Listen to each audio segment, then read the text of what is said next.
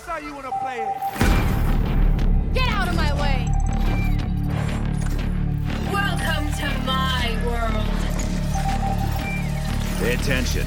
I learned something. Welcome, ladies and gentlemen, to the 12th episode of The Valorant Show. I'm your host, Taylor Reflections Noble, joined by Troy Tuttle, aka 2Loud. Feels good to be back for the 12th episode, and I wouldn't want any other person to talk to than Troy. Troy, how you feeling? Man, what's going on? What's going on, man? It has been a week of Valorant and a lot of news coming out, some leaks happening today as we're recording this. So I know it might be a day later than people are used to, Taylor, but we're bringing it. We're bringing it with some some good stuff. I'm not gonna lie. I'm glad that we actually waited a day. I know you were out fishing, doing your thing. You had a good Was, time Was catching those uh, those bass, and every, well, actually, your brother was catching a bass, or at least uh, I caught I caught quite a bass. few. I got a couple three pounders, you know, for all the fishermen out there. A couple three pound largemouth bass. Got a four. My my brother caught a seven pound largemouth bass on his first cast of the weekend. So That's insane, man. It started That's off well, but it, it was a, it was a fun weekend, and uh, for any fishermen out there, it, it was a good time. Feel free to hit me up on Twitter, and we can share pictures and talk about it. But yeah, Oh, it was, Hex, was a good time. Hex is going to be in your DMs, man. You know Hex, right? He's all about the fishing. He's always out there doing a thing. No, I'm glad that you had a good time, man. I haven't been fishing in a while. I would love to go fishing, but I spent too much time playing Valorant and casting. So that's kind of where my uh, loyalty lies, at least as of right now. But it's good, like I said, to be back. 11th episode. I got to say, we appreciate you out there, and we want to keep that appreciation going. So let's go ahead and hop into our community feedback. Ask the agents. So much learned this day. A victory on many fronts. Well, Taylor, like you said, once again, we got a bunch of new comments, uh, a bunch of people interacting with the show. Guys, we really do appreciate you continue to interact with us, to comment, to leave your reviews. Uh, it is it is very helpful for us to learn what you guys want to hear about, and also uh, to see if the show's actually good or not. So I'm glad they're liking it, Taylor. Hopefully that's a sign that we're doing a decent job. But again, with us this week is Foot Knife uh, commenting about the Fortnite podcast. Uh, I'm glad you guys that also listen to that show also enjoy this one. Thank you so much. And uh, yeah, it's been a little break time. You know, Fortnite's in a little different of a, of a season. Uh, competitive's kind of getting reworked out. They're having a bunch of different stuff. So Monster's busy too. But we will keep those shows coming to you as well. But thank you guys so much for continuing to support us, no matter where we are, whether it's here on the the Valorant show or over on the Fortnite podcast as well. Taylor, we also got Dino. 4529. Dino coming back, right? Leaving another comment. We appreciate him, right? Coming through. Says, I love the show. Great content. Hi again. Guys, thanks so much for featuring me a couple of episodes ago. Do you guys like the new Oni collection that came out a few days ago? I want to buy it, but the wallet can't take another beating. Man, can I feel that one? I relate to the core with that. Yeah, yeah. What do you think about uh, having the ability to buy grenades as well and flashes and smokes like in CSGO so that operators won't dominate as much? Also, what would you like to see for new guns? So let's start with the first one, the Oni collection. I'm not going to lie, uh, I'm incredibly impressed with it. I love it. And what's most, I think, influential for myself is uh, the the overall kill animation, man. Right when you get that final elimination, that Yeah. animation is one of the best ones currently in the game. I think we've seen a lot of things kind of like fall from the top, right? You have the sword that falls from the top for the Sovereign Collection.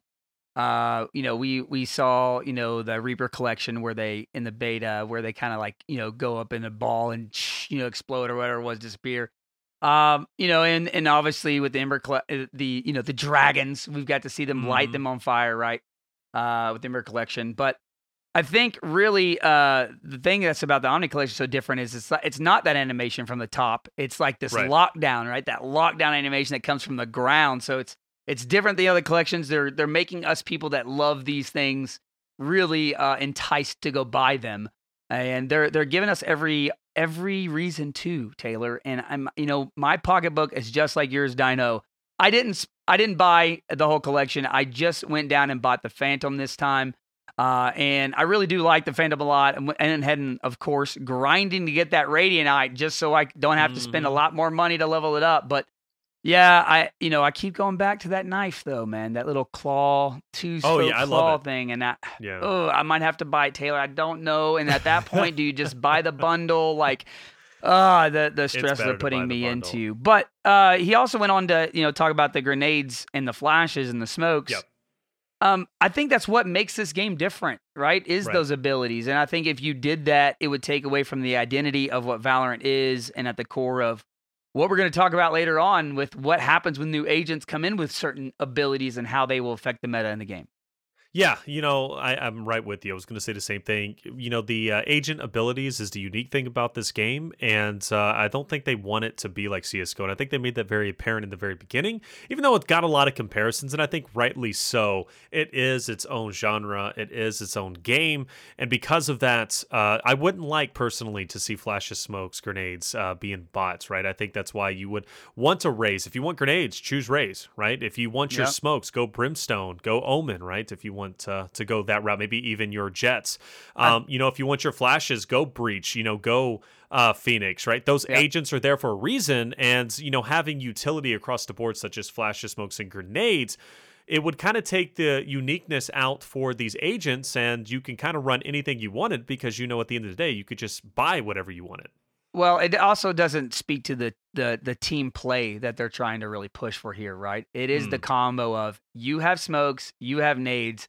Let's organize this, and this is why Valorant at a very high level is so fun to watch because when they have this, when they're on sync, when they use these abilities together to push and take over an area, those are the moments I think that are just really shine for Valorant uh, and really shine to the team chemistry that is required to play Valorant at a very high level.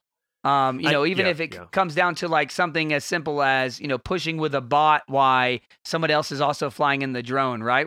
Dr- Raze his bot, drop her bot, also fly the drone. Have a team push behind those two things, right? Uh, those those type of communication and abilities is what make Valorant, I think, spark so much. And he talks about guns. I don't remember them recalling how often they were going to talk, how often they were going to release a weapon. I don't think that's been. I don't, I don't, in- I don't think they ever mentioned. Yeah, I don't think that's- weapons. and I- Agents, yes, but not I think we talked a little bit about it. They were really happy with the combo that they currently have. Uh, they Right. tested it for a long time. Uh, and so they were happy with the balance. I remember we spoke about that from an article a while back. Uh, maybe one of you listeners can can help us out in the comments and tell us which episode that was. But we did talk about that a little bit. And so I, I don't, I'm not really looking for new weapons. I'm not really looking for new guns at this point. Uh, when we turn around in a year or so, maybe that's something I'm really, I'm more excited to get new maps and new agents at this point. Yeah, that's what I'm looking for. I think that's what you know the consensus is. You know, new guns. You know, I, I wouldn't mind them uh, maybe in like a spike rush adding a new gun, like a fun gun. You know, they have the golden gun in there, and that that's kind of unique, right? You don't see that in normal gameplay. Uh, so I'm not opposed for maybe more game modes having different style of weapons, maybe kind of reimagine weapons. But uh, for the most part, yeah, new guns. I, I don't see them adding any. Plus, you know, honestly, I don't need any. I'm I'm happy with the selection that we have. I find myself that there is enough variety that uh, at any amount of credits, I can pick whatever I want and uh, you know have a good time with it. So for me, I'm happy with it. I don't need any new guns personally, but like I said, they can play around with other game modes. I think that could be fun. Yeah, no, absolutely. Game modes would be a blast. Would be a blast as well. And it looks like our next our, our, next commenter here, our listener, Jay Psalm eleven, uh, he also maybe have some things that he's ready to see change and uh, maybe the ranking system. But he says here, great podcast. I've been a bronze three Valorant player looking to make the jump to silver and gold. I've been stuck at bronze two to three all season. We know that balance, right, Taylor? Of of going between those ranks, can't seem to get over that hump. Uh, I love hearing you guys give tips and updates. Keeps me updated. Do you guys have any tips for a mediocre player like me? Thanks. Keep up Hmm. the great work. Well, first off, Psalms, you know, mediocre player. Uh, I don't know that. I don't think any of us really know where we lie yet because the ranking system has been so crazy this season.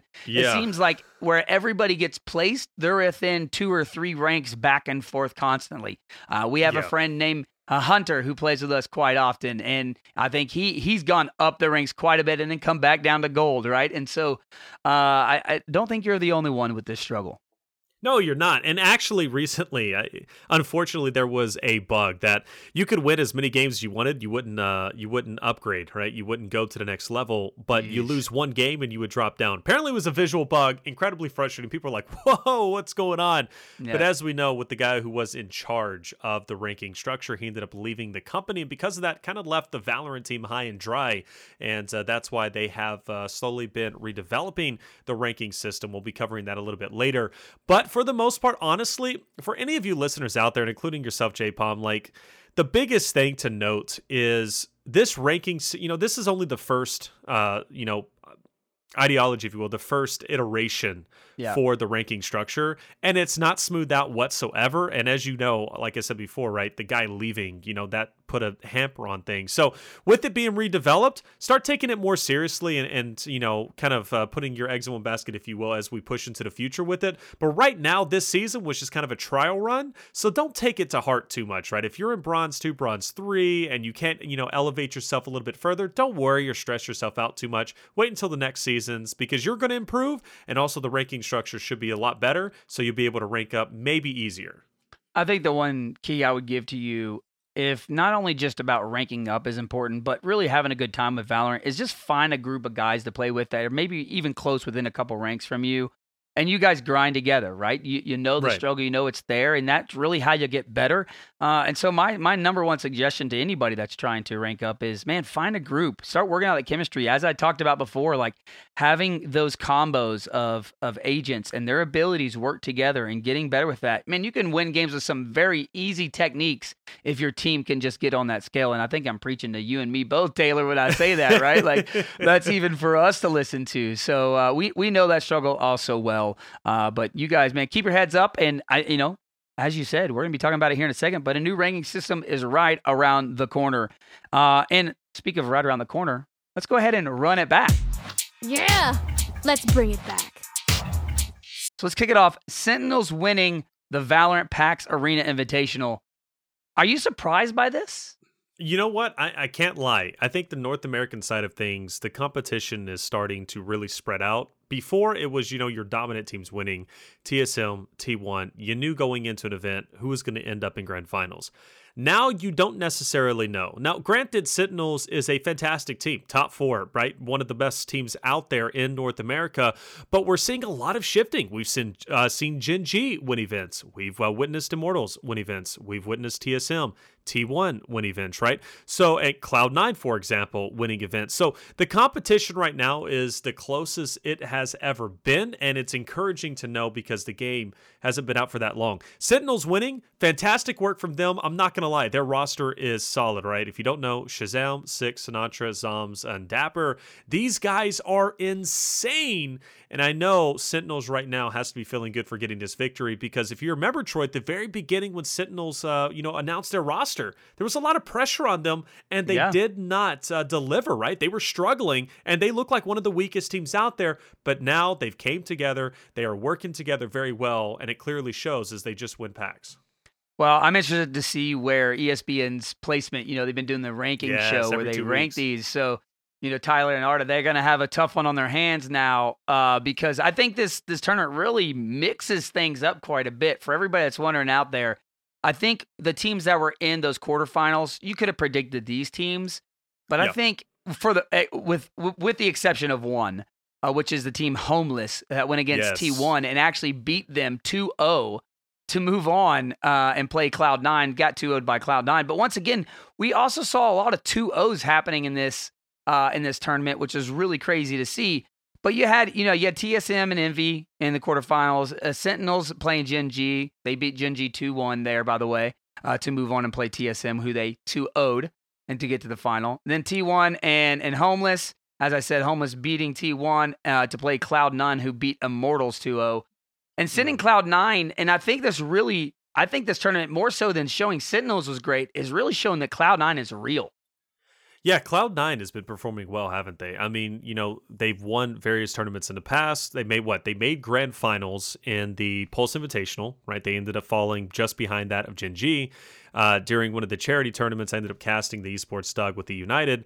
Um, they ended up getting first place, beating G. It seems like every time you're looking at a tournament, G will play Cloud9. In this instance, they did it, but Cloud9 being in finals consistently, you're right. It shows they are real. And a lot of people say that TenZ on that roster, you know, is he overrated? And I don't think he is. He's consistently making plays. He's uh, not he's not leading the team. He's actually not the IGL, believe it or not. I think if you think of Cloud9, you would see TenZ is the biggest personality, and you would say, oh, he's got to be the I- IGL, but he's actually not. It is, in fact, uh, Shinobi who's the IGL, and uh, I got to say, he's been doing some uh, fantastic stuff with that roster. He's been leading the way and, and playing very well. I'm impressed by him. I really am. But you mentioned a team that I want to discuss a little bit more, and that's Homeless. Because, like you said, Homeless made some big upsets, beating out T1. T1 has been, it's it's actually meme in the community. It seems as if they've been, you know, tournament dodging um, for quite some time. In fact, even for the Pulse Invitational, T1 didn't play, but T1 Academy did, which was quite interesting. But Homeless ended up beating them 2 0. And I was watching that match take place, and I was looking at the analysts, and I was looking at the commentators, and I believe it was, you know, obviously WTF Moses was hosting it. Then you had Puckett and Pansy who were casting it. And, uh, you know, they were just harping at how good you know T1 is, and this is going to just be a runaway. But it wasn't. Homeless ended up taking it. But let me list off this roster: Dev, Lasky, uh, Superman, Poised, and Psalm. Okay, Psalm, Bro, by the way, is there. If if there's any team Psalm is on, you Yeah. better be scared. Look, I know this guy personally. I've had him on my show multiple times in Fortnite. I've done interviews with him at events. I've seen him in the clutch moments at the Fortnite World Cup. There is, the, I, I'm telling you, ice runs through this man's veins, bro. Oh, yeah. And he knows how to work a team. He's a very smart, intelligent player. He can see the whole field. And having him on homeless, having him on that team, I'm telling you, is very critical to their play. And I, I think it just comes to show like people like Psalm just surprising and, and, and uh, surprising people when they're on teams. And it kind of goes back to that like Cloud9 thing with Vice. Vice still isn't signed by Cloud9. How many tournaments does he have to actually show up and be at Taylor for them to actually sign him? Like at this Yeah. point, they're uh, they've made the quarterfinals. They've won a, a tournament with him. They've made they made the the the the grand finals twice with him. Like holy cow, sign this man. I know. You know, this is the thing. And by the way, I want to give a, a, a I want to shout out their name. By the way, Homeless. I love that name. Why? Mm-hmm. Because so many people are so unoriginal. Whenever they don't have an org, they go orgless, right? Together yeah. we are terrific. No idea what that was. Well, actually, I think we know at the Well, end of the day know what, what that, was. was. Was the acronym? Yeah, But I love the fact that homeless, right? It's just a cool name. But you're right. Someone needs to sign these guys. And I love the interview uh, that they conducted. They actually interview uh, interviewed Psalm. Really fantastic interview where he ended up laying out and said, you know, we haven't been playing together that long because I believe they've only been playing like a couple of weeks, but they just kind of came together and played very very well right? And it just seems they're all personalities they they, they kind of uh, mesh together very well and it just works. And i know psalm gets a lot of attention because of his previous experience but one of the most uh, kind of underrated maybe uh, you know undertones of the team was superman or superman excuse me. Yep. superman by the way is a previous Crossfire competitor. Now, Crossfire is a game that takes place, or at least used to be super popular. It was huge in China, absolutely huge in China. And it has much of the same aspects as CSGO. You can kind of translate, you know, the headshots whenever it comes to uh, Valorant. But uh, Superman was a dominant figurehead in that scene. And he was a player that can consistently lock on heads whenever it came to Crossfire. But he translated those skills over towards Valorant, and it showed. It absolutely showed in that victory versus T1. And we now know who he is. We now take him seriously. I was very curious, by the way. I was looking on Reddit and I was kind of reading through some of the the posts because I wanted to learn a little bit more about uh, Superman, and they were discussing him. Uh, there is some allegations, I guess, in the past, maybe of, of so you know, quote unquote, cheating. I don't know what that is. I don't care what that is until you know the real story does come out and things like that. In no way, shape, or form, by the way, is that related to Valorant. I just want to point that out, but apparently it just goes, I guess, in the past for Crossfire. Who I don't know. That guy was the guy who ended up the the, the original poster of that uh, article or whatever on, on Reddit. That post, he was so cryptic. It was it was really weird. But the point is, this roster is serious, and they may be homeless now, but they're going to get picked up, and whoever picks them up, man, they are going to win some money.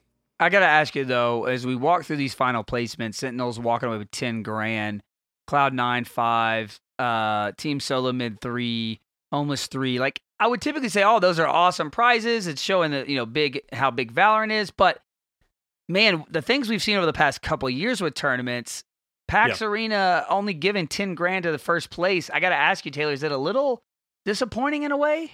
I would say so, yeah. But I mean, you got to think though. PAX runs multiple tournaments, right? And they got to kind of spread that prize pool out.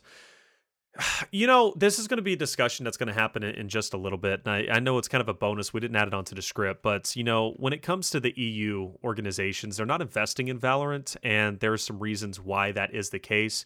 And I think that can be applied maybe over towards PAX, and with them only giving out $10,000 the viewership, by the way, for this event was phenomenal. I, I do believe it, you know, 50, 70,000 viewers at the very end. It was absolutely insane. And when you look at viewership like that, and you're getting viewership and getting that many eyes on something such as PAX, and you're only giving away $10,000, you're getting tremendous value for that company. Yeah. And with this only being an online event, right, because of COVID, you can't run PAX traditionally like you would like to at a land style. Yeah. Um, I, I think I think man, they they walked away with with a lot of publicity, and uh, who knows, maybe it was highly impactful for them. I don't think ten thousand was enough. I really don't, especially for PAX. But like I said, they run a lot of different tournaments, and either way, you got to think these guys are playing from home, and they're still Yeah. able to play for ten thousand dollars. I'm just ready to see on you know the the as we go through these Valorant tournaments, uh, and we have the the the invitationals, and as these things come into pass, I really can't wait until Riot steps up and does some first party things. Right? Oh, like, yeah. it's going to be insane. They do things on a crazy level with League, and I can't wait to see them do it here. I, I have to say this before we move on. Super disappointed. I'm I'm super let down by by you know fans of some of these teams. Um, but dude, a hundred thieves, not even in the top ten. Like, Yeah. you invest that kind of money with that org with Hiko. Is something going on there, Taylor? Do you expect a change in the near future? You know, so this is the thing about 100 Thieves. Uh, you know, it's kind of a an unkept secret uh, or an open secret, if you will, that Hiko did not have the chance to pick out his team. He didn't hand select the Yeah. members on his roster, right? It was kind of given to him, and so that was, I think, there was a, there was an upcoming tournament, and they said, you know, we got to play in this tournament. Here's your four people, lead them this is your project, right? So there's been a lot of of talk about that and how it's affecting Hiko. But you're right, you know, 100 Thieves, you know, uh, not even coming out of uh, of group stages is is pretty rough. You know, when you think about 100 Thieves, you think about the pedigree that they hold in multiple different esports. You know, whether whether it be Call of Duty, whether it be League of Legends, and and so on and so forth their Valorant team is not performing. And you know the person I feel the uh, the worst about, I honestly has got to be Hiko once again because he didn't get to pick a ros- his roster, but more importantly, he is absolutely the biggest celebrity on that team. He's got a lot of eyes on him, and when 100 Thieves doesn't perform well, you gotta you, that's got to be a ton of pressure on his on his Yep. shoulders, right? Yeah, no, absolutely. Uh, but one thing we don't get to pick either, Taylor, is when Act One ends, and it's ending on Mm. August fourth. It's right around the corner, my friend. Uh, just what, little over a, a week away, essentially. yeah, about Um, eight days, yeah. yeah. Yeah, I think when this comes out on Tuesday of the 28th, it's uh, exactly a week away. So, like, that will be insane. If you haven't finished your battle pass, cancel your plans this weekend. Get to grinding if you haven't got all 50 levels. Um, Taylor, I don't know how close you are. I'm going to talk about this in our match point, but I'm I'm going to be grinding that as well. But yeah, August 4th. Do you think it's been enough time? I do. I do. I think it's been enough time. You know what? It, this is the thing about it. Let's look at Fortnite, for example. and Let's like, because I know a lot of these, you know, some of these listeners do come from, you know, the Fortnite scene and obviously have listened to the Fortnite podcast. And, you know, when Fortnite was uh, in its glory days, I would call it right, season one through ten, and you had or uh, you had the seasons, which would come out what like every sixty or so days, every seventy days, Yeah. right? It it was it was fresh, right? You you continually had content to grind for, to play for, and then chapter two, season one comes out, and then what? It's like hundred plus days, and then we see a Yep. new se- a new season, right? And it got boring, it got old. There was no reason to play. I maxed out my battle pass. I learned everything, right? The storylines, the lore there just wasn't anything for me to grind for. So yeah, you know what? I'm happy with uh with these acts being as short as they are because let's face it, right? There's going to be what two acts for each episode, so it's plenty of content. Fresh new battle pass. I'm ready to go. I know you're going to talk about later. I'm just going to go ahead and throw it out there. I'm only a thousand XP away from uh from level 50. That's it. Thousand X, one spike rush, and I'm going to be maxed out, baby. And I'm happy. But you know what? I will say this. You caught me I- and you passed me, my friend. I did. I did. Well, you know what? You had to go fishing, man. While you were did, fishing, I I was did, grinding. I So, you know, hey, you take your pick of what you want to do. Um, but Troy, I'm not gonna lie though. I, I really feel this this first battle pass was really, really underwhelming. I, I really do. I mean, it, it is. I mean, but it's the first iteration, right? I mean, you you look That's at the true. battle pass from uh from Fortnite the first time around, and actually season one didn't even have a battle pass. You had to get to level thirty just to unlock uh you know the skin that was there, Renegade Raider at the time, I think it was. Um, and anyways, I, I think that on this one they're going to reiterate. They're going to probably have cooler skin, a cooler skin set to show. Instead of having the same skin, just reskin for each gun, I'd rather them have a different skin. Like even if it's more of a generic skin, I'd rather them have something different at each level. Maybe even something that's really cool at level 50 to entice you to get there. I'm also interested to see if they rebalance this pass. There was a lot of controversy up front that it was 100 hours just for le- 50 levels. Will they extend it and say, okay, we'll double the amount of rewards, we'll extend to level 100 like most battle passes are, um, and still require that 100 hour limit, right? Sure. So we'll see. I- I'm interested to see what changes they make. We've seen a lot of changes happening, um, whether it be from the ranking system, right, to balancing uh, certain agents uh, as we've gone throughout the season. So I think I, I have high hopes that Act Two is going to bring quite a bit of changes and a big update for us, and I am as well very very excited for it uh, as we continue to go on. But as I said, changes to the ranks. Taylor, I don't know if you want to talk a little bit about this and give everybody a good understanding as best as you can. It confuses the tar out of me every time I read it. Uh, but we are getting a new ranking system, and we're getting this triangle with all these other triangles in it. So, can you can you tell me about that a little bit? So it is kind of confusing. I'm not gonna lie, but I mean, you know what? I think it was confusing for the Valorant team to come up with themselves, right? They had that curveball thrown at them. Their Right. ranking guy literally ended up leaving the company. So I'm uh, I'm happy with at least them redeveloping it so quickly, and it's obviously hopefully going to be out by uh, the end of this act. But uh, yeah, so the way that it works is basically you're going to have a series of different. I believe it's your like top eight or nine games. I think it's your top nine games, and those Yep. are all going to be featured in this triangle thing, if you are like a radiant kind of thing, right? And I do believe the bottom right uh, triangle is going to showcase your best win or your best rank or something like that, or like your highest rank that you had. And I, I assume once you fill it up with like at least kind of comparable to your best game, then I assume you rank up. Is that does that sound right to you, Troy? Yeah, so I yeah, and that's kind of how I understand it as well. Basically, if you reach diamond, let's just say, if you reach diamond, but you end up dropping down to gold, as long as you still have, I believe it's like the majority of your games diamond, you'll still be listed as a diamond player for your act rank, Right. right? As long as as you held diamond for a minimum of 9 wins. So as long as you had 9 wins in diamond, you're going to keep your diamond rank as your like emblem, right, for that act. Um, but you will still drop down to gold and you'd be competing against, you know, whatever whoever they match you with when you go down. Doesn't mean like you're still gonna be matched with diamond players every single time. Uh, the Right. rank, the the the you know, the matchmaking will still adjust.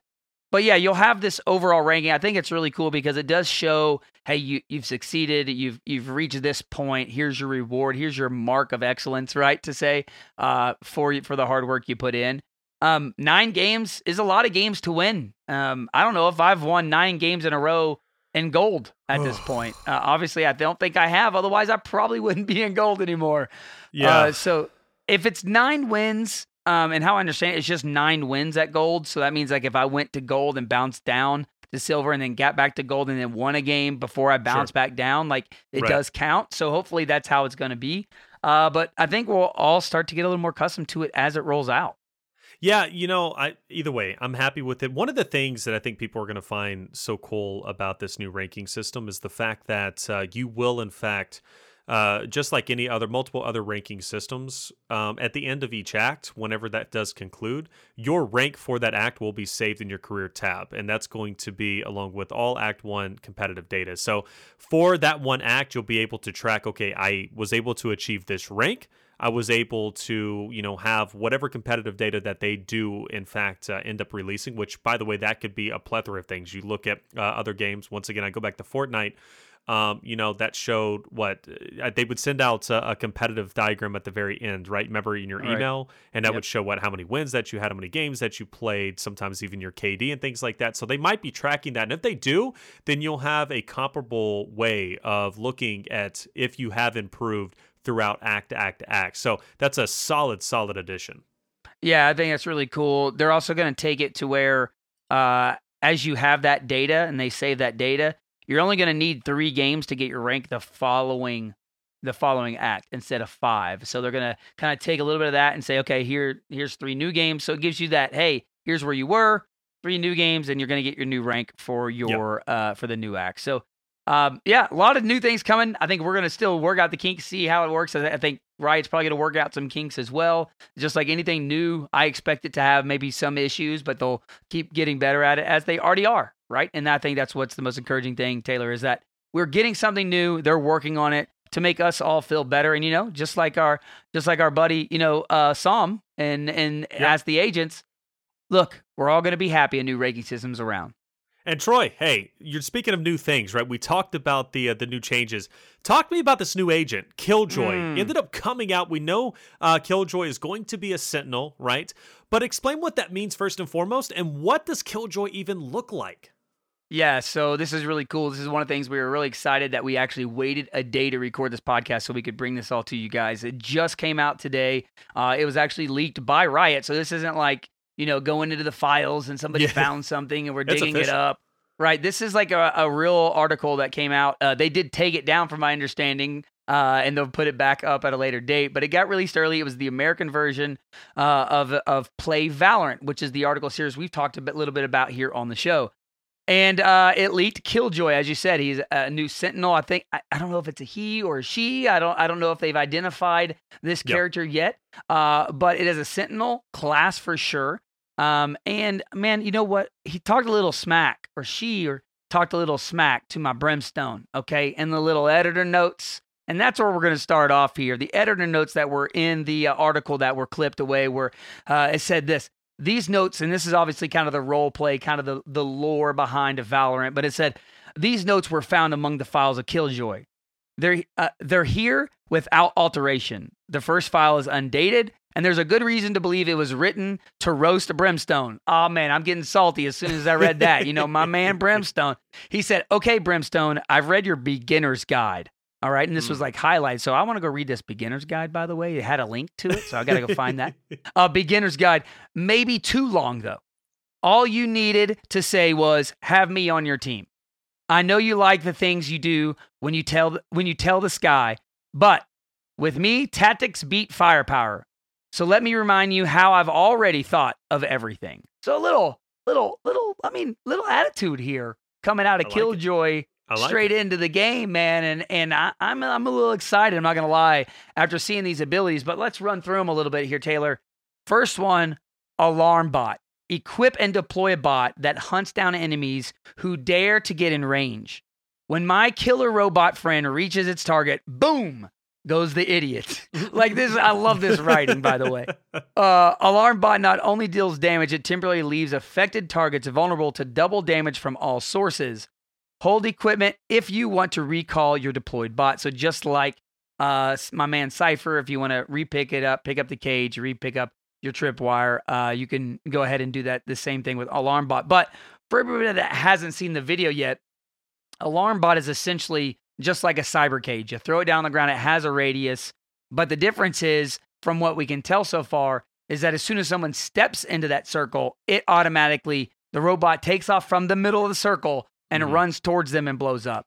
Now, given that it has the effect of being able to shoot it, I don't know how much health it's going to have, nor do we know how, how quick it really is because we only saw it work in this small radius really fast That's right. Yep. but uh, the the robot or the the alarm bot did blow up, and they shot it with uh, a regular pistol, right, and a common pistol just one time, and and the enemy was dead. So seems pretty powerful, Taylor. Yeah, it does. And I believe it slows as well, right? So that's one of the benefits of the alarm bot. Curious to see how it's going to work. And I do believe uh, it just stays there, right? Once once you do deploy it, right? So it just Yep. stays there and uh, essentially you can use that as Guards uh, as the like- area. It guards the area, right? So it basically just acts as your like Cypher wire, right? Your tripwire, right? So that's an Yeah. interesting thing. I, I like the fact that we are getting more uh, u- uh, utility, more abilities to be able to kind of stop those flanking opportunities. So you talked about alarm bot. We also have the turret, and yes, I said turret, right? And I think that's going to make a lot of people very, very uncomfortable because when you think about a turret, you think about being overpowered, right? So the wording for this is sometimes it's good to plant some roots. Deploy a turret that fires at enemies within its 180 degree cone. Hold equip to recall the deployed turret. So you can get that turret back if you deploy it. Now, I don't know if there's going to be a cooldown. There might be, much like Cypher's uh, uh, camera, right? There's Yep. like, what, a 15 second cooldown if you pick it up. But he goes on to say, with my turrets, I can hold an area pretty well myself, while the others cover the angles I can't. So, with that being said, the turret is a three round burst turret, and it's not as overpowered, at least from the video that we've uh, seen, as people would like to think. But the one unique aspect about the turret, and the one unique aspect about Killjoy in general, is the turret will provide separation and it's going to make an enemy move out of the way. You don't want to take excess damage. So once that turret is placed and it starts shooting, it's going to give away the enemy's position. You're going to know they're there. You might take some HP off the enemies. And more importantly, you're going to force them to rotate or take your turret out, which is absolutely going to mean that you know that enemy team is going to be there. So a turret is unique. Not as OP when it comes to damage, but it might be OP with uh, determining the enemy's location. Yeah, I agree. I don't. I don't. It doesn't look very strong. We also don't know the range, right? I, I'm guessing it's going to be pretty close. Something like if, if it's in the circle of, uh, right. I don't think it's going to be. Hey, if you put it down and it can see it, right? It's that far away. It's going to actually shoot. Um, I immediately think though of Split, right in the B site. You coming out of garage, you know, people all, always put up a wall there, a sage wall. They'll drop a smoke there, right? And they'll push through and just push their way onto site and then try to take over heaven. But I can think, imagine if someone puts up a sage wall there and you're Killjoy and you can throw your turret over the wall as they come in. Like, just imagine some of the plays that are going to come from this, Taylor. It excites me. Um, and also, I don't think it's going to have a lot of health. I would imagine it's going to be a one or two shot kind of kill thing. Sure, yeah. Um, it's not going to have a lot of health. It's not going to do a lot of damage, but it's going to be that distraction. It's going to be that thing exactly. that is the tipping point Exactly. a lot of times in a fight, and that's what I'm so interested to see. Uh, the last, uh, the third ability that that uh, that Killjoy has is Nano Swarm, and it Mhm. says, "Okay, check this out. Throw a grenade. When it lands, it goes quiet. Then activate the Nano Swarm to deploy a damaging swarm of nanobots and catch the enemy crying." I love this trick. Now, uh, again, obviously, I love the, the the personality they are putting into these descriptions uh, that we took them from. But what I think about Nanobot, again, going back, it's very similar to uh, the first ability for Killjoy, which is Alarm Bot, because it's that radius thing. It sits on the ground. It's there. It has to be triggered, or you trigger it, right? So I don't know if this is going to be uh, a lot like uh, Viper, where she can just use use her poison or gas and use her abilities. You know, put her wall back up at any time she wants to, Sure, or yeah, yeah. or her cloud at any time she wants to, or she has the the poison to do so. I don't know if it's that or it's going to be direct sight or line of sight like Cypher does, where he has to look at the cage to engage it, right? So it's going to be interesting to see. It did seem to do quite a bit of damage, but it's lot. just like a Molly. It will stop that push. That's right. Um, and that's what I love. I love this. However, on the flip side, Taylor, as we start to round out this character with the ultimate lockdown, and you and and you tell everybody about this, I'm just curious, man, how hard is it going to be to push on site with a character like this? That's that's the thing, right? And you know what? I think this is going to be more so, I, honestly, more powerful than Cypher. And I'm kind of curious where Cypher's uh, kind of agent ranking, because right now it's like 100% pick rate. With uh, you know this new agent coming in of Killjoy, will it take Cypher's place? I'm very curious. Or will maps become that much harder, like you said, to push on site when you have a Killjoy and a Cypher in conjunction with each other? So I'm super curious where Killjoy is going to rank in terms of the agents and what will its pick rate be. It's all about the turret with this agent, and even with the ultimate. The ultimate is called lockdown. Now, the wording is you'll have to adjust your timing for the windup. But once you get this device going, it detains all the enemies caught in its radius for about 8 seconds. Yeah, enemies can destroy it, except I built plenty more. So this is very interesting, and I actually want you to describe this, Troy, because you were the one who kind of, you know, helped me understand the the power of this. Because when I looked at this, I was like, okay, it's not as powerful as it may seem because it takes, you know, like it says at the very beginning, you have to adjust your timing for the windup. So I was like, ah, it takes forever to wind up and actually use, and because of that, it's not as powerful as it seems. But you talked about spacing out the enemy. Why don't you go a little bit more into detail with that?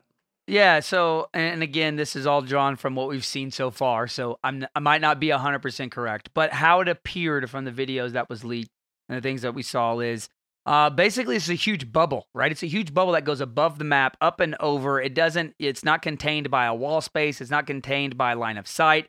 It is literally just a bubble. Imagine putting down like a a, a you know a little thing in the middle, and it creates this huge bubble that's you know really really big. About a third of the map is what it looked like.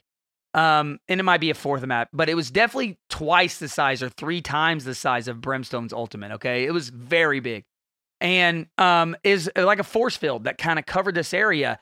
And as it takes, I think, like eight to 10 seconds for it to deploy, you saw it kind of winding up and making it sound like it was generating power, kind of.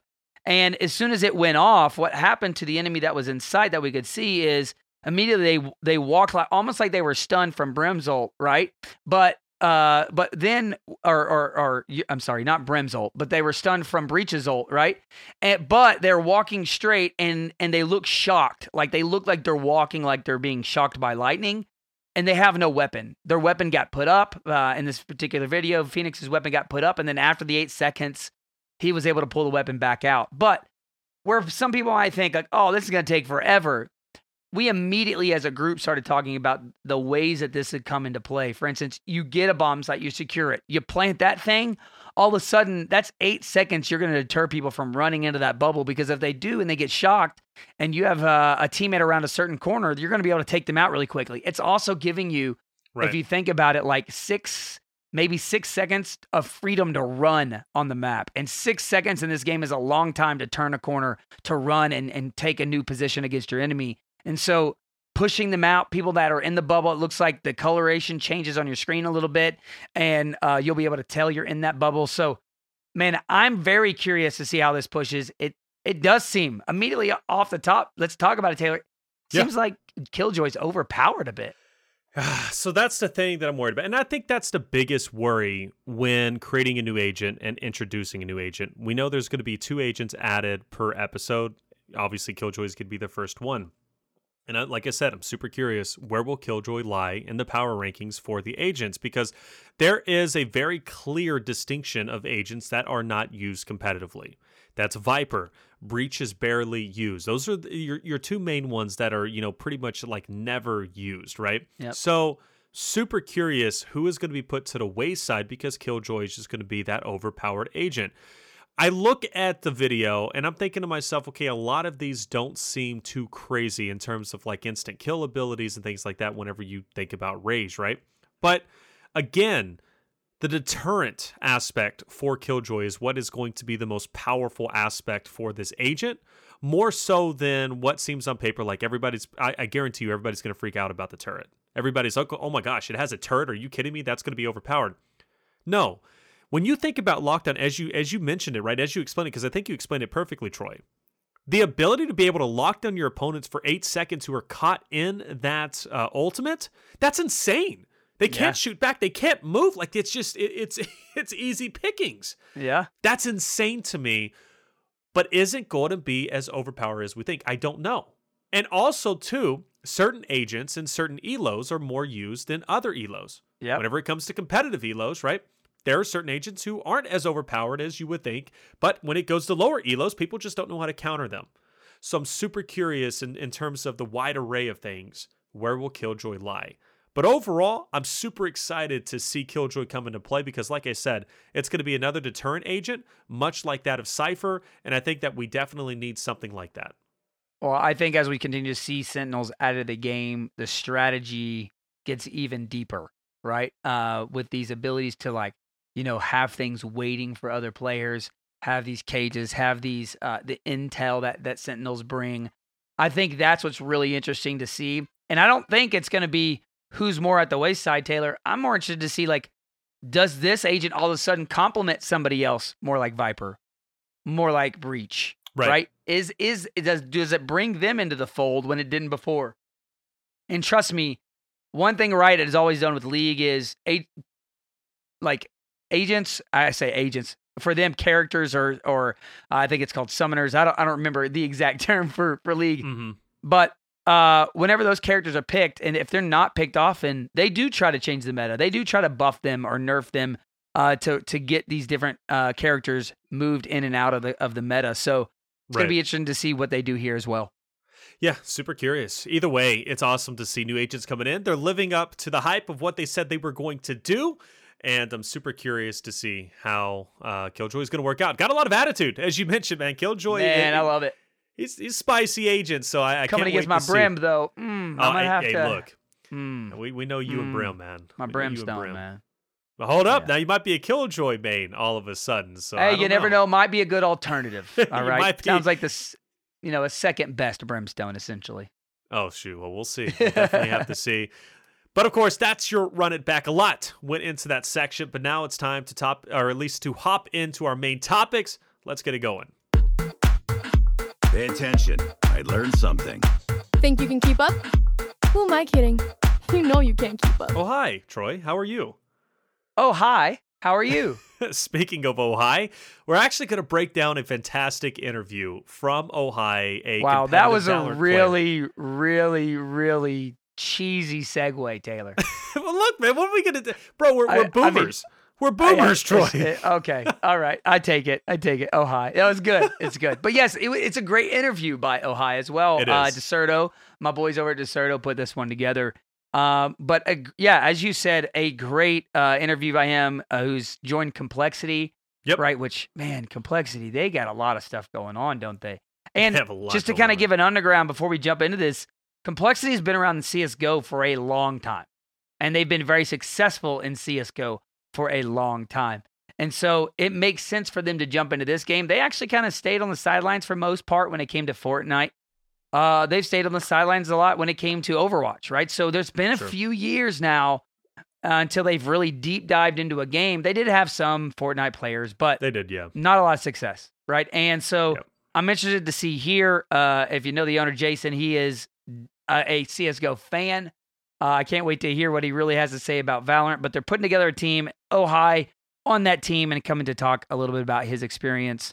But first off, starting with CS:GO players' advantage, and Taylor, you know, he goes on to say like he doesn't really think there's an advantage here. You've you've been watching a lot of tournaments. You've been part of it. What do you think? I don't think there is, you know, necessarily. You know, we have seen some, speaking of Sentinels, right? ShahZaM coming from Overwatch, right? I mean, clearly translated very well, even though it was a rough start. Okay, this is the thing about CSGO, and people overhyped CSGO players coming into Valorant. Without question, they definitely have the fundamentals down, right? They have the, the they know how to counter strafe, they know how to peek. It's just, it's more natural of a transition over towards Valorant as opposed to someone from Fortnite or someone from Overwatch, without question. But in time, if you grind the game enough, for example, ShahZaM, like once again with Sentinels, you will then translate those skills from previous competitive games over into Valorant. We're seeing that happen much more now than before. CSGO players still dominate, still are powerful players. And like I said, they do translate well, but over time, all of that's going to even out, and Valorant is just going to be its own style of game. Yeah. No, I, I definitely agree. He went on to even talk after that about uh, the potential of Valorant being a tier one esport. He he comments that it's mainly time, and I agree with him. It is time. We've we've seen uh, events go up and up and up, as you said. The PAX Invitational, seventy thousand viewers watching that. So uh, to me, I, I think he's right on target when he talks about this. Time is really important for an esport, right? The maturity of it, um, and really to see you know how the community adapts to it and does the dev keep up with the game? What is the support level, right? And so all the questions I think we had coming into this year with Valorant esports um, really are summed up by time, right? Let's just let time kind of kind of weigh it out. Uh, he also goes on to talk a little bit about like the biggest concerns for Valorant right now, and the concerns for him uh, really really boiled down to uh, uh, just just being able to have um, uh, the right meta shape up, right, with the team comps and how it will evolve over time and how those things will come together, how new players, as we just talked about with Killjoy, how that will implement into the game. But I thought it was really interesting. There was a, another video by Dexerto that they did a an interview with one of the newest FaZe members, who's Zachary, uh, who joined Corey and Jason R. And he talked about the two things he wanted changed was the Sova Dart. Uh, he felt like a Sova Dart shouldn't ping you like it does, like it should be more like the ultimate from Cypher right? Where just a one click ping. Uh, he felt like that needed some balance and also Raze. So it sounds like, you know, some pros have some concerns more than the others. Uh, but I thought that was really interesting uh, that he didn't, that, that uh, Ojai didn't bring up any of the concerns that uh, Zachary has been very vocal about. And a lot of the actually uh, uh, professional community has been very, very vocal about Raze, right? And how she, how well rounded she is and she can do everything. And Uh, she has very, very explosive ability.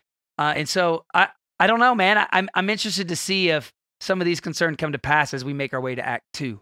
Yeah, really curious myself. And and again, right with Killjoy along the way, that could blow the meta out of the water. That could absolutely blow the meta out of the water. Maybe we don't see a Raze as much. I think the biggest concern with Raze is obviously the ultimate and of course the utilities. When and there's been a meme going around whenever you looked at Project A, which is Valorant, right? Pro- Project A was kind of the meta name before Valorant was released, or at least Valorant was out there. Um, there was a distinct what quote that ended up stating basically our agents are simply for utility. None of them can essentially do damage and, and kill people, right? And then there was this clip uh, that happened in the most recent tournament, of course, with PAX, where everybody on Split was stuck in in ropes, right, as they were transitioning over from B to A, and uh, it took what a satchel charge, a boombot, and then of course a nade, and I think three or four players were dead. So that's where the frustration comes. Is is the fact is it's a little bit overpowered and and a lot different, right? When you think of Raze it's the only agent that has those damage abilities and that are so powerful as they are. And let's not forget the ultimate is the ultimate spacing tool and the ultimate damage weapon. And uh, Raze obviously is is in a weird uh, position, but you know the pros complain about it, but then the the character development uh, guy over for Valorant. He actually doesn't think Raze is in a bad position. So it's going to be this balancing act that we're going to have to see Valorant, the Valorant team really kind of implement from the pros to the lower elos, and then of course to the team themselves and what they think based on stats. Yeah, no, I, I definitely agree. And you you know you talk about all the different agents uh, that have been you know picked, and we, you've said it many times of like what's needed, what's demanded. He actually brought it up here as into what agents are needed for the meta so far professionally. And I thought this was very interesting. He says, I think the most useful agents in no particular order are Omen, Brimstone, and Cypher. Outside of these guys, there's a bit of wiggle room depending on your team's play style and how you approach the game. Uh, he does go on to say that right now, uh, there seems to be a meta shift where teams are slowly implementing Jett for their operator, right, to use their op, uh, and getting rid of Sova and Sage on some maps, putting Phoenix and on others. So, you know, very interesting to see already the meta starting to change. We've talked about this many times of how in the in the uh, alpha and the beta, we saw a lot of Viper being used. Yep. But then all of a sudden, the full game came out. Viper never getting used, still doesn't. Uh, but I, I really want to talk about these these maps real quick and, and what he gives. He says Bind, and you tell Yeah, me what you think about this, Taylor. Yeah. On so Bind- bind. Yeah, Yep. Sova, Brimstone, Jett, Sage, and Cypher. Yeah, makes sense to me. So when you think about bind, right? That's the map with the the TPs, right? The teleports. Yep. Um, you have two bomb sites. You have Alpha Bravo. Your Sova is fantastic for getting a line of sight. I think on any map right out there. Uh, which actually, I look at the other maps and Sova is only used for ascent, but we'll get to that later. So Sova incredibly useful because there's so many angles that you can use. Uh, you know, of course, his tracking dart. Brimstone, of course, is fantastic. Uh, Brimstone, I think, is fantastic on all maps, given the fact that you know his his Molly is incredibly powerful. You can use that to space out your opponents. You can use that to shut down lanes. You can put that in conjunction with your smokes. He's just powerful.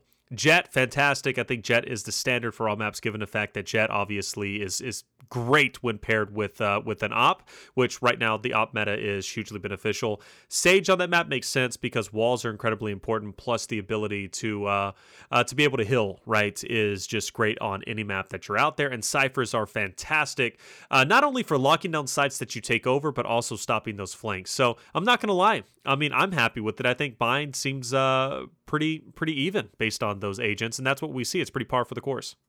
Yeah, no, I definitely agree. We got split here. It says Cypher, Omen, Jett, Sage, and Raze. And as we go through here, for split, for Haven, and Ascent, they both include for, for and again, this is all from Ojai. This is his perspective in Sure. the pro scene right now.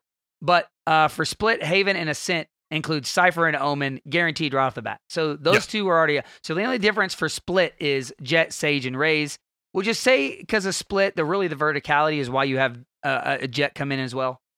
I think Jett is just like I said, getting those you know quick picks with the op and then dashing out, incredibly important. Be able to uh, you know if you want to you know run a Shorty and you want to be able to go for run a judge, right? You can use Jett's dash. There's a lot of great angles that you like you said you can use Jett, just kind of clear those angles super quick, get out of the way. Uh, I think she's incredibly incredibly useful for just uh, clearing the ground. What is the most popular push on split? It's really middle control, and Jett can dominate mid control, especially with their dashes and quickly get in between that box and that little ledge, if you will. Um, Sage, fantastic for walls. We see it constantly used, and she can be used whether it be on A site or B site. The hills, of course, are always fantastic. And of course, Raze has to be in there, right? I think Raze on split is great because of all those close quarter angles. You always have those, you know, those tight angles, those tight, like for example, right, uh, what I just mentioned before, that clip that ended up taking place during the PAX tournament, and that little uh, that little lower ground in between uh, where ropes is at over by A, right? Raze Yep. makes sense and is fantastic for spacing out. There's a lot of utility there, especially with her ultimate. She can shut down some uh, big lanes. Yeah, I think it's interesting. You talk about split, like you said, controlling mid is so important there. Able to have Sage to block off an area, right? I think when you think through these maps right now, it's more so like how can I attack and win? Because Yeah. I feel like defense is it, it can be done really well with a with a different group of of agents, well right? It's really about the attacking uh, Very well portion of said. these maps, and so. For, for me on split, like having a sage be able to push that mid and control whether you're going to go to A or B through ropes, uh, and then Raze really her ability to throw the nade and clear ropes room or clear B heaven is the key to her nade there. Uh, And I think that's what's so important whenever you talk about substituting Raze into split.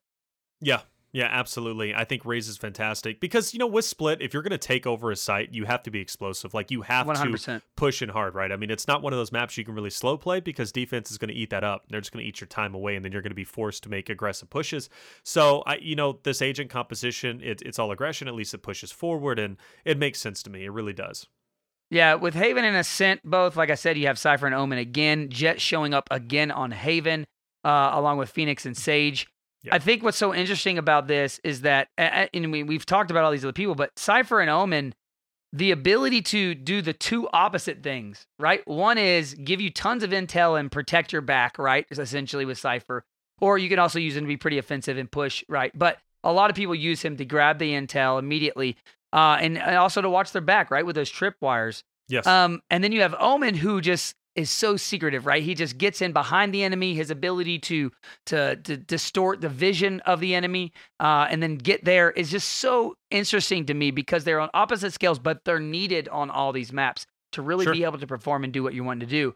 Uh, on Haven, when you start talking about uh, three different sites, I think you need a little more of that offensive power. And so I think going with Phoenix here over a over a uh, a Sage, right, or a Raze Like Sure. for instance, here they he does list Sage, but to me for for Haven, man, I think a little more attack power is great, right? Yeah, because of yeah. how many different sides are. But I do get the Sage play because you, of all the rotations in that map.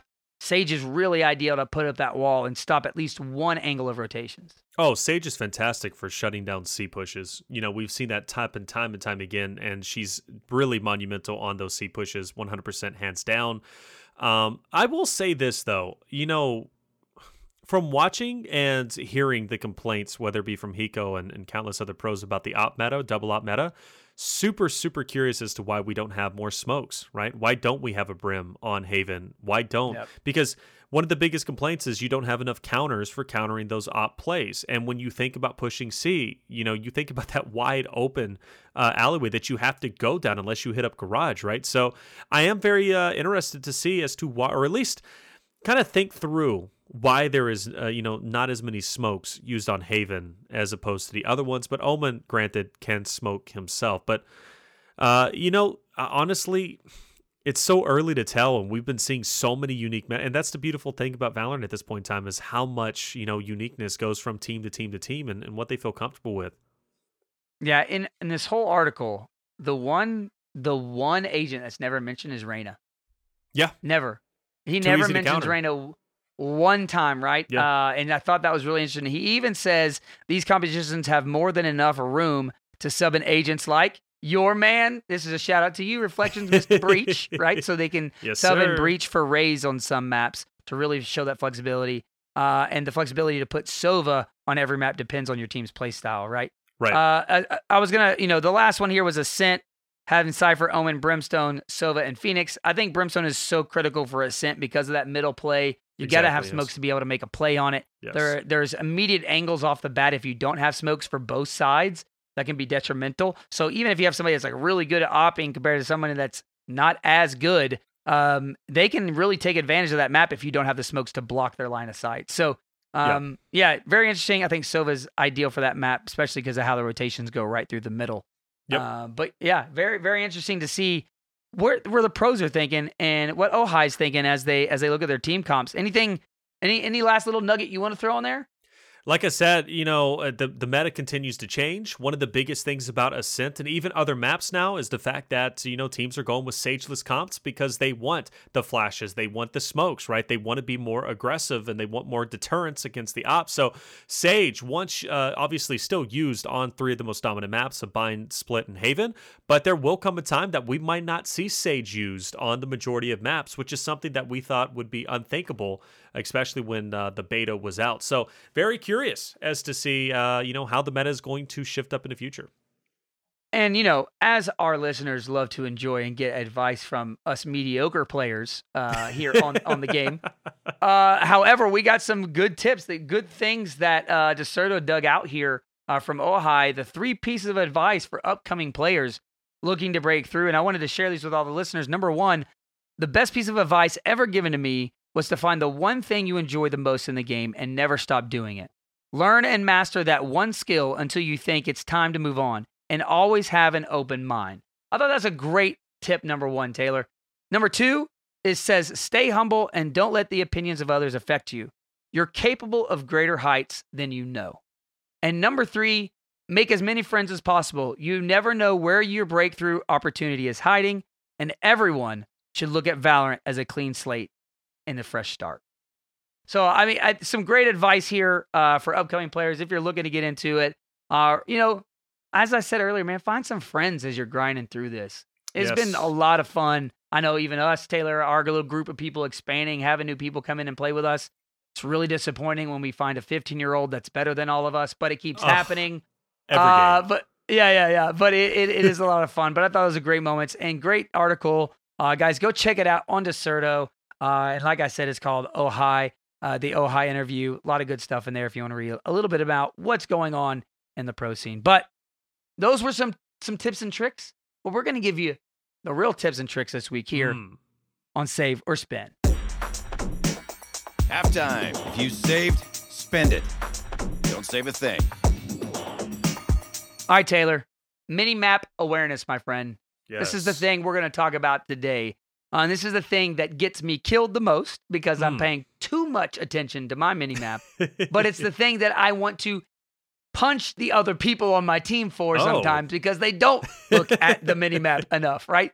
So I got to find that balance in between for myself, and I need other people to look at it more. So I thought, hey, let's talk about it. So first off, you can change the size of your mini map, everybody. Okay, you can change it. You can also change how it rotates. If you want it to be stationary, which is typically what a lot of people play with, is the stationary map. You can have that. Uh, if you like it to move with how you're where you're looking, you can have it look at that. The most important thing, though, about your mini map is be aware where the enemies are placed when they appear on your mini map, right? The other thing is look for pings. I played with a couple guys today that were amazing about pinging, right? Less words. You know, uh, another tip for getting better as you go through ranks: ping things. Start using pings. Like, and, and those are the non-verbal connections. And if you're playing with good players, they're going to pick up on them. Uh, and I love when someone starts pinging players where they are. Right? It's very Yep. beneficial. So make sure if someone catches somebody out of the corner of their eye, they might not even see it on your mini map. You show it, you ping it out, show it. Start paying attention to your mini map and looking for those pings. Taylor, what are some advice you have for mini map awareness? So, something that I can apply from Call of Duty and across all titles is I really want you guys to start paying attention to the minimap in regards to where your uh, where your sight cone is at and where your uh, where your Yep. you know friendlies, where your team sight cones are at because of the fact you don't want to be watching the same angle as the rest of the people out there. Rest oh, of your somebody teammates. should be watching the other angle. Like if I'm some, exactly. That's why I get so mad when people look the same doorway I'm looking, Taylor. Every time. No, eh, but this is a this is a common theme across all esports and gaming, and it's something people don't think about because what do you want to do? Oh, there's a person bathrooms. So everybody's gonna look bathrooms because they want that kill first, right? They don't want the assist. They don't Yep. want to miss out on the KD. They want the kill themselves. But because everybody is watching bathrooms, all of a sudden there's somebody coming down, you know, long A. All right, Yep. so that's something to think about. And if you're not watching, you're not, you don't have map awareness, right? You don't keep your head on a swivel. You're going to be in trouble because some, then someone's going to flank you or someone's going to take you out from a different angle, and you're not going to get a kill at all. You're just going to get a death, and then all of a sudden, your team is going to be at a disadvantage. Mini map awareness is so so critical. Yeah, and those sight cones are what's so important. As you look at the mini map, that sight cone might catch somebody, just a just a foot of an enemy, and it will show up on that mini map for a second, and the rest of your team might have never seen it. But you get that audible cue like enemy over here, right? But like Exactly. everybody nobody pays attention because they don't see the enemy on the on the mini map anymore, or they don't see it showing up or hear the fight. Uh, so it's very important. Mini map awareness is a key, guys. If you got some tips for us, make sure you leave it in the comments, tweet them at us. Anything on mini map awareness, we'd love to share it with the community as well. But Taylor, take us in to our match point. Match point. Let's close up shop. We know more than we did before. Let's use that.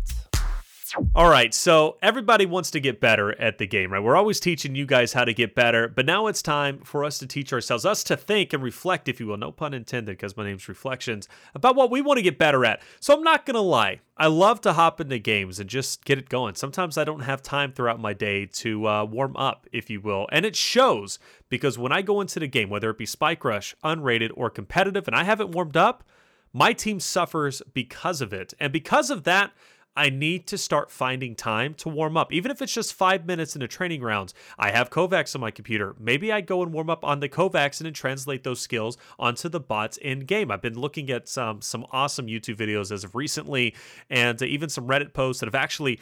Uh, people and, and and and thank the Lord for these guys out there, right? Who have been posting this Oh, stuff. yeah. They're literally posting like an entire regiment of what they want to get better at and how they do get better at the game. And there's this one guy, and I forget his name, but he went from iron all the way up into diamond uh, because of the fact that yeah. So he very strict with his regiment. He used KovaaK's to warm up and kind of get everything situated, and then he went into the game, and then he warmed up his sheriff shot. Then he would warm up his phantom. He would warm up his op, and he would just kind of go down the list. In total, it would take him like 30 minutes to do. But if you think about it, 30 minutes isn't a long time. That's less than uh, you know Nah, your I most mean, normal it- unrated or uh, rated games. Well, if you're taking it that serious, if you're trying to really get better at the game and you know play semi-pro or play pro or start playing in tournaments, it's just like any sport, Taylor. You got to practice. You got to put in the run. You know, you whenever you play baseball, you don't do a whole lot of running, right? Like you don't run during the game. But I guarantee you, in baseball, if you've ever played baseball in high school or did, yeah. even even in college, right? There's a lot of running you still do. You still got to run. You right. still got to work out. You got to be ready for those moments, those bursts that you need. Uh, and this is the same thing. You got to be ready. You got to set your time up. So I'm with you. I've actually been doing the same thing. I jump in the game and I at least try to make myself get a 20 count on the medium setting uh, on the shooting range. So as long as I get 20 heads in 30 seconds, I want to do it three times in a row. That's kind of my mark that, hey, I'm, I'm starting to warm up a little bit and I'll go play a couple spike rushes. But like you said, there's some other awesome things you can do out there as well to warm up your aim. And uh, I think that can be a match point for me almost every week, Taylor, to continue to get better at my aim for sure. Uh, but mine this week is even simpler than that. Hmm. Mine is finished my Act One Battle Pass with uh, August 4th right around the corner, the end of Act One, the beginning of Act Two. I want to make sure I finish it out. And so I'm really excited to do it. Um, I'm one, like, I think I'm 2,000 away from getting to level 50, and then I need to finish level 50. Uh, but if you're not, if you're too far away, don't forget, guys, you can buy those levels because I don't know if you want to necessarily say you missed out on Act One accomplishments. Years down the road, you might be able to, you know, uh, be really happy that you have those. Kind of like some of the other games out there. Season one always seems to be the the rarest items. Yes, it uh, does. The game, so we'll see. FOMO, fear of missing out, man. Hey, that's a very real thing, and that's why we unload our wallet right whenever new skins Yeah, come out. I haven't been doing it, but it is too much. But fear of missing out, man. It's like, oh, is is, is that going to be back in in the game?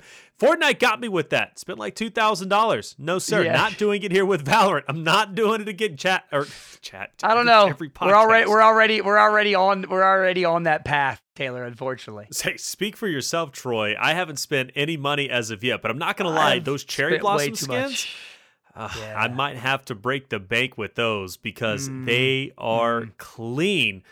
Either way, it's always great to be able to talk some Valorant, not only with you, Troy, but also for the listeners at home. And I gotta say, if you enjoyed the episode, please leave a rating or a comment, whether it be on Podbean or here on iTunes. We would greatly appreciate it. We love hearing from you. And I can't lie, whether it be for Troy or myself, Ask the Agents is one of our favorite sections. We love breaking down the questions that you bring to the table, and we love just hearing what you think about the show in general. But of course, this episode has come to an end. And for the 12th episode, we do appreciate you stopping by, and we hope to see you guys again on our next one.